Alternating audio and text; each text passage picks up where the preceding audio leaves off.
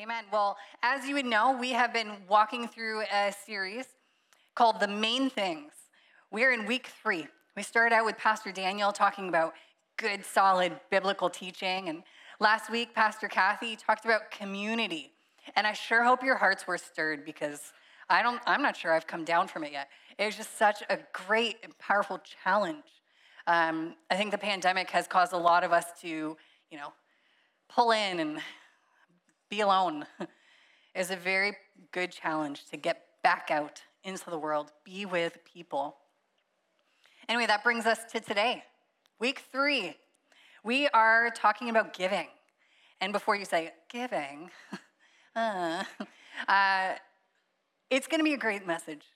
And I'm going to tell you every single time we go to the Word of God, there's something new and there's something fresh. And so don't just throw it off and say, I've heard giving. I can catch up on my social media feed. Don't do that. the Lord has something great for you today, something powerful. Because I believe when we interact with the Word of God, it changes us. And so, would you walk into this willing to be changed this morning? Allow the Spirit to speak to your heart and to your mind and change the way that we act.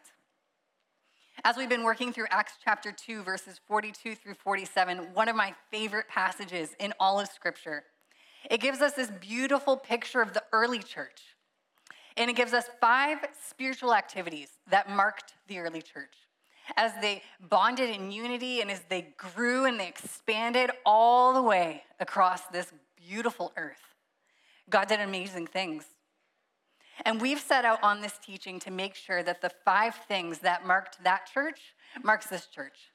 Because it's the same church. We are an extension of what began all of those years ago at Pentecost. That beautiful early church that began. We're not a new church, we're part of that. And so what marked them should mark us. These spirit inspired activities, they paved the way for how we experience Christ and his church even today. And so this morning we're going to continue on in that. If you would stand with me, we're going to once again read Acts chapter 2, verses 42 through 47. And we're going to honor God's word. We're going to read it and declare it aloud together in one voice, unified, marking our purpose together. So let's read together. They devoted themselves to the apostles' teaching and to fellowship and to the breaking of bread and to prayer. Everyone was filled with awe at the many wonders and signs performed by the apostles. All the believers were together and had everything in common. They sold property and possessions to give to anyone who had need. Every day they continued to meet together in the temple courts. They broke bread in their homes and ate together in glad and sincere hearts, praising God and enjoying the favor of all the people. And the Lord added to their number daily those who were being saved. Let's pray. Lord, we thank you. We thank you for this passage of scripture that takes us back in time, back to our roots.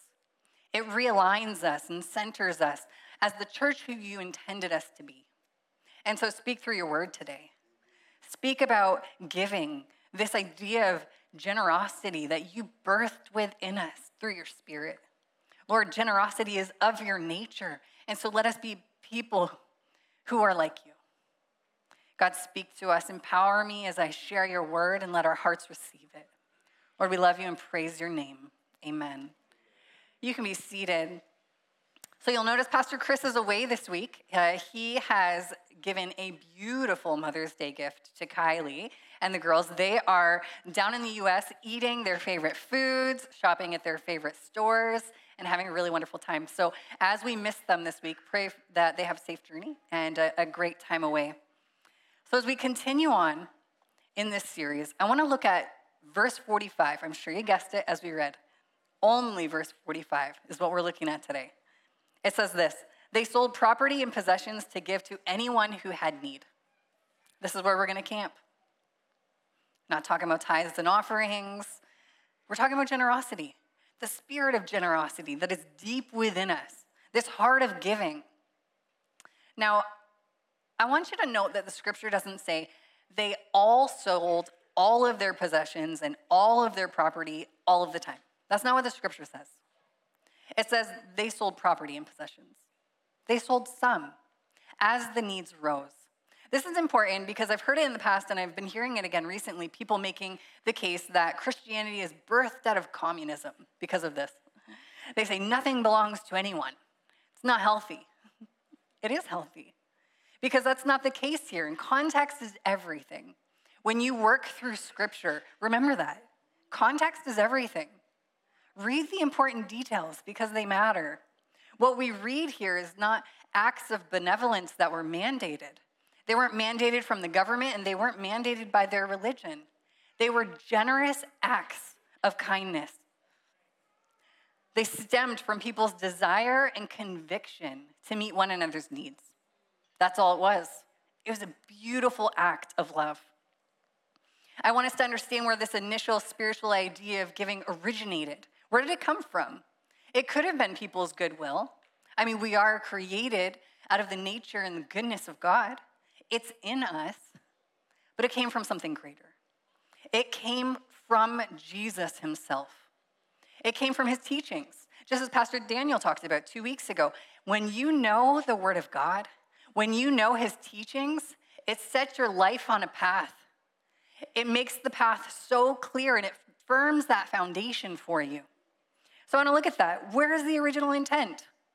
Well, it comes out of two places that I could quickly find Mark chapter 12 and Luke chapter 18. And let's take a look at those. Mark chapter 12, verses 30 and 31 tells us this. We're looking at, they said, What are the greatest commandments, Lord?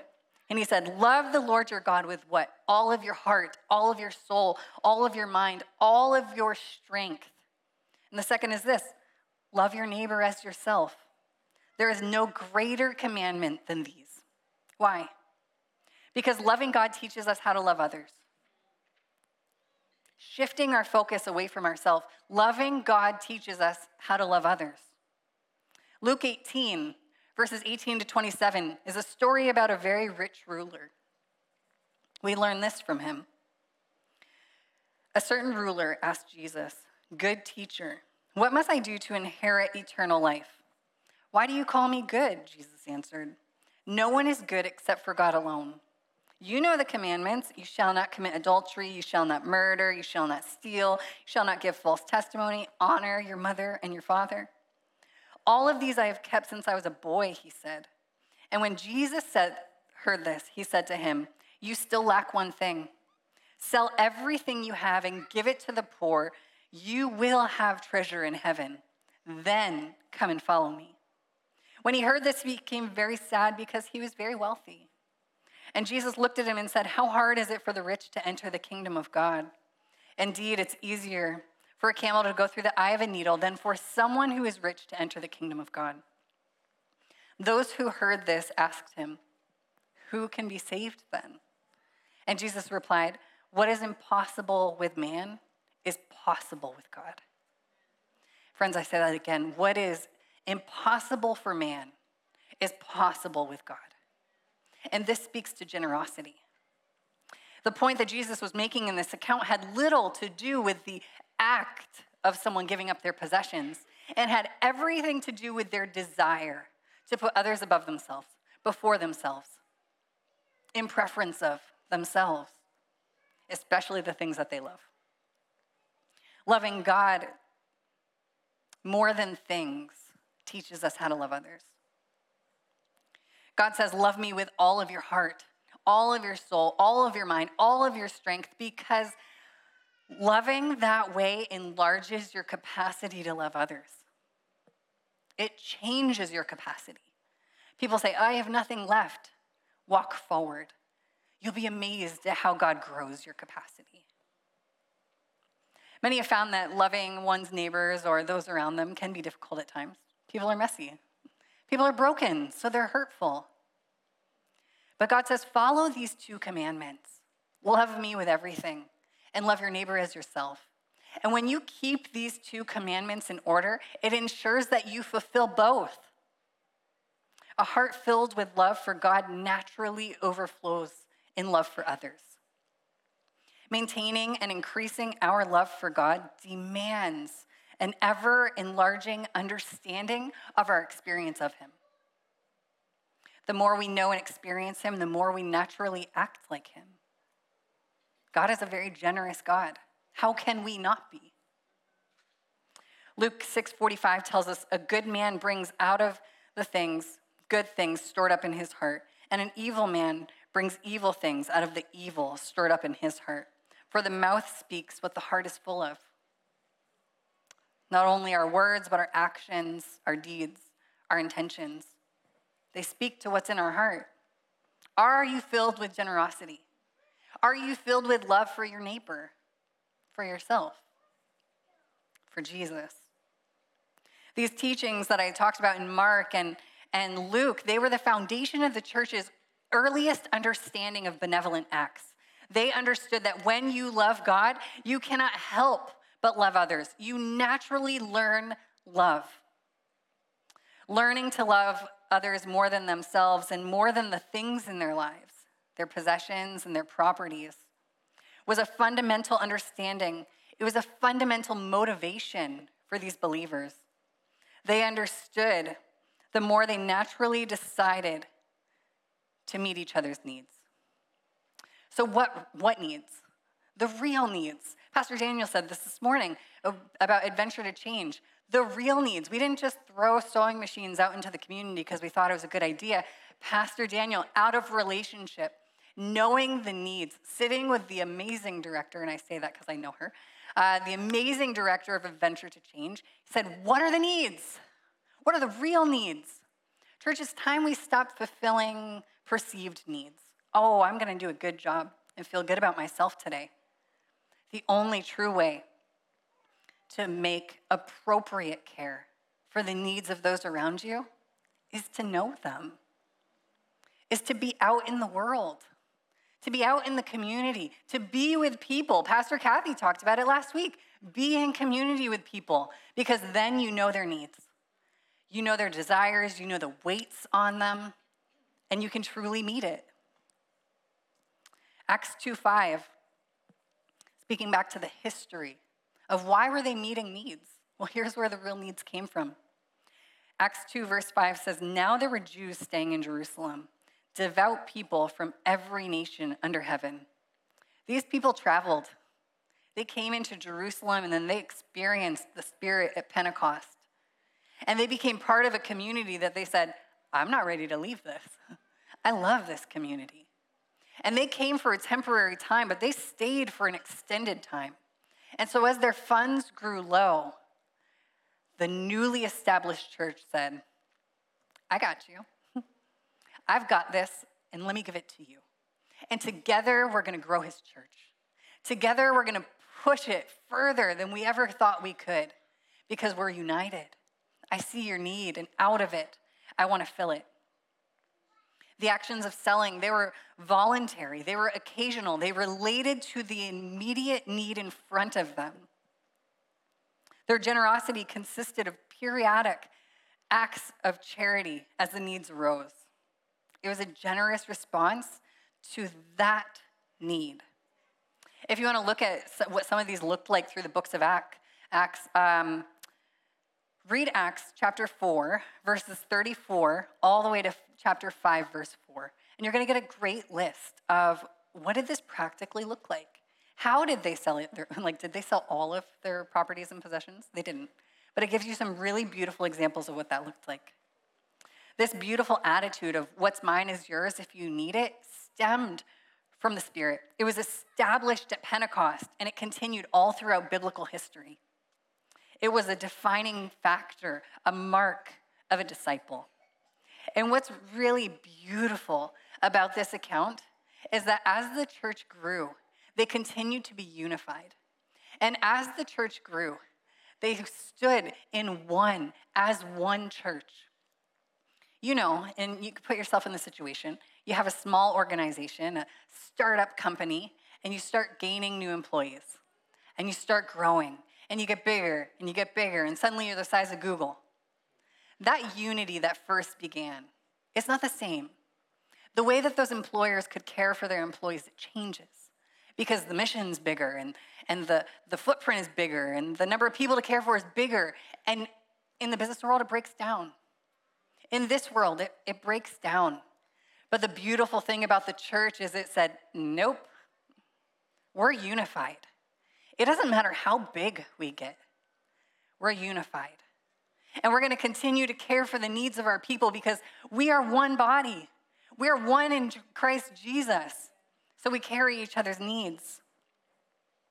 The biblical idea that there should be no needy person among us, it happened here in the church of Jerusalem. It was because God's grace was at work in the hearts and the minds of his people. I want to give you a couple of quick examples of what this looked like. How did this practically shake out? Acts chapter 6 tells us about some widows who were being neglected. And out of it, they said, Are you ready? We're going to assign, we're going to assign seven men, and we're going to oversee the process, and we're going to make sure that these widows, they're getting food. Nobody goes hungry. Acts 11, 27 to 30 tells us about a famine in the land. And the disciples carried out a famine relief effort. Nobody goes hungry. Galatians 2:10 tells about a continual concern that the needs of the poor would be met. Nobody gets left behind. 1 Corinthians 11:20 tells us that we we read about communal meals and not just because they liked food and not just because they liked fellowship and not just because they had a really great time together but because they wanted to make sure that everyone was fed. Everyone had community, everyone was together. When we are led by the Spirit and work out of the overflow of grace in our lives, we find that there is no shortage of needs. God enables and trusts us to meet those needs. The generous spirit of giving found in Acts 2 remains consistent throughout the entire book of Acts and into the whole New Testament. These early Christ followers, they didn't give out of obligation. They gave because it was their joy. It was birthed out of regard for equitable distribution. Let me love my neighbor. I want to share a testimony with you. It comes out of Second Corinthians chapter 8. It's a little bit long, but it's powerful. When you find a testimony right within scripture, it reminds us this is why we share our testimonies to encourage one another, to, to spur on the church. And so we read it here, 1 Corinthians chapter 8, verses 1 to 14. It says this, And now, brothers and sisters, we want you to know about the grace God has given the Macedonian churches. This is their testimony. In the midst of a very severe trial, their overflowing joy and their extreme poverty welled up in rich generosity. For I testify that they gave as much as they were able, and even beyond their ability, entirely on their own. They urgently pleaded with us for the privilege of sharing in this service to the Lord's people, and they exceeded our expectations. They gave themselves first of all to the Lord, and then by the will of God also to us. This, so we urged Titus just as he had earlier made a beginning to bring also to completion this act of grace. It's on your part. But since you excel in everything, in faith, in speech, in knowledge, in complete earnestness, and in love, we have kindled in you. See that you also excel in this act of giving. I am not commanding you, but I want you to testify. I want to test to the sincerity of your love by comparing it with the earnestness of others. For you know the graces of our Lord Jesus, that when he was rich, yet for your sake he became poor, so that you, through his poverty, might become rich. And here's my judgments about what is best for you in this matter. Last year, you were the first, not only to give, but also to have the desire to. He says, Now finish the work, so that your eagerness to do so may be matched by your completion of it according to your needs. For if the willingness is there, the gift is acceptable according to what one has, not according to what one doesn't have.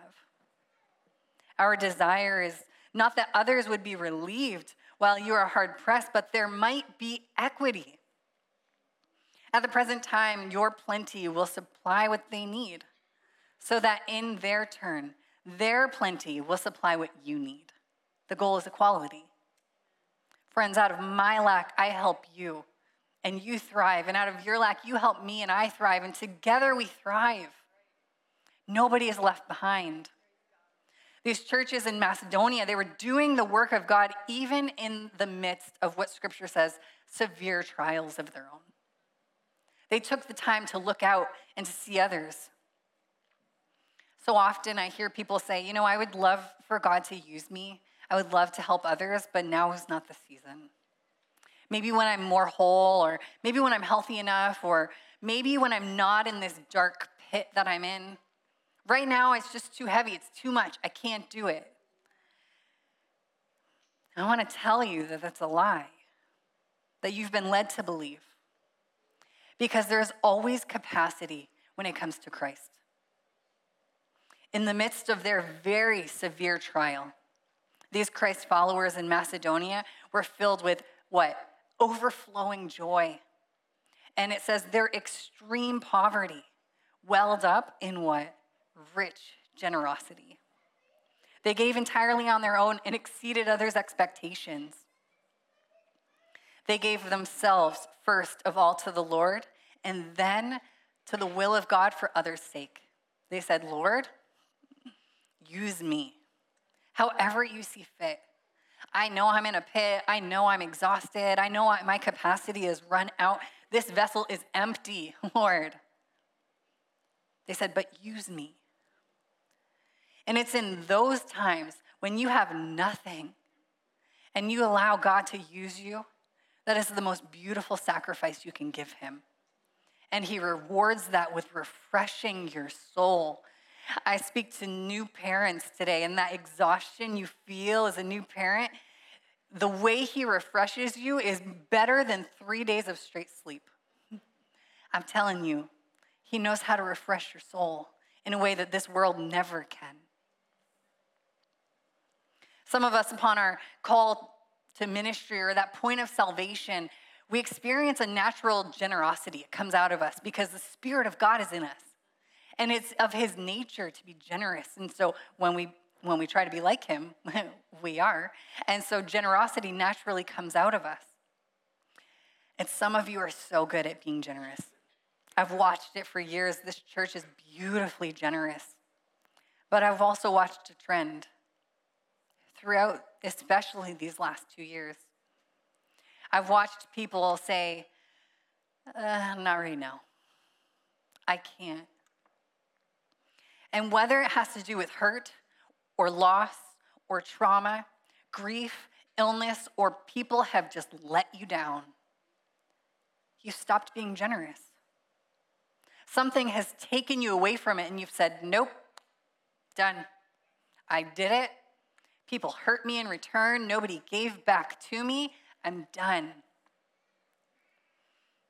I want to tell you a truth because the life that some of you have been living is a lie. You can do it, you were created to do it. Philippians 1 6 tells you that he who began a good work in you will what? See it through until completion. Just because you're going through a hard time doesn't mean that that good work ends. Doesn't mean that it stops, doesn't mean it's taken away. He has started a good work in you. Continue it through. The passion, the love, the generosity, the grace, the awareness of others that you used to walk in, it's still there. You can still walk in it. It is still available to you. You've not been disqualified. You've not been benched. You have not been shelved. It has not been taken away from you. It has not been disqualified. You can do the work of God. There are some hard, impossible seasons that people walk through, and I get that. I'm not minimizing those. I understand that the weight of this world is heavy sometimes. But when we take the time to shift our focus away from ourselves and onto others, it changes things. You can't dig yourself out of a pit. You have to stick your arm out and let someone help you sometimes. You have to shift your focus away and say, I'm to help you because I'm to believe that one day down the road, when I'm in my own pit, Jesus is to send someone to help me. And when the church is being the church, There will always be someone to help you. 2 Corinthians 8:14 tells us that our desire is not that others might be relieved while you are hard pressed, but that there would be an equality. At the present time, your plenty will supply what they need, so that in their turn, their plenty will supply what you need. The goal is equality. The goal is mutual love. The goal is mutual care. In your darkest pit, your mind will always tell you that you cannot. In those darkest times, force yourself to stand up. Force yourself to look out, change your focus. Get up, shake yourself off, finish the work. The few cannot carry the needs of the many. They cannot, church. Like those in the Macedonian churches, in the midst of your severe trials, may you be filled with overflowing joy. And may your extreme poverty, whether it be financial or situational or emotional, let it well up with rich generosity, allowing God Himself to show Himself as Lord and provider of your life.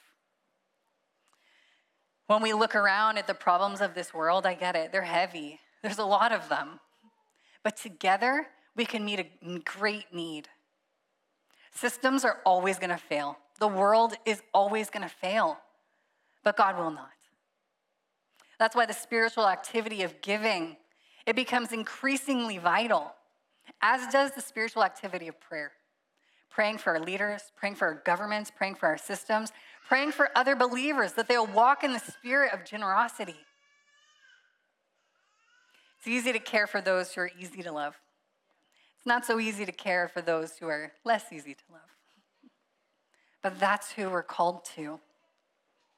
It's what motivated such generosity in the early church members. It was an awareness of God's grace in them. We're all broken, we're all messy. We are all filled with God's grace. It came for each of us. It's time for something different. The world needs something different. Perhaps this principle of giving is less about the act of giving and more about the spirit of giving expressed through grace, generosity, and justice. It causes me to think that the early church's example of giving taught us this grace plus awareness plus generosity equals the church in action. In order for the church to be the church, we've better be doing something. Can't be the church sitting on a chair all day. That wasn't what was ever decided. This type of love is why our church runs and invests in awesome programs like Feeding Frenzy.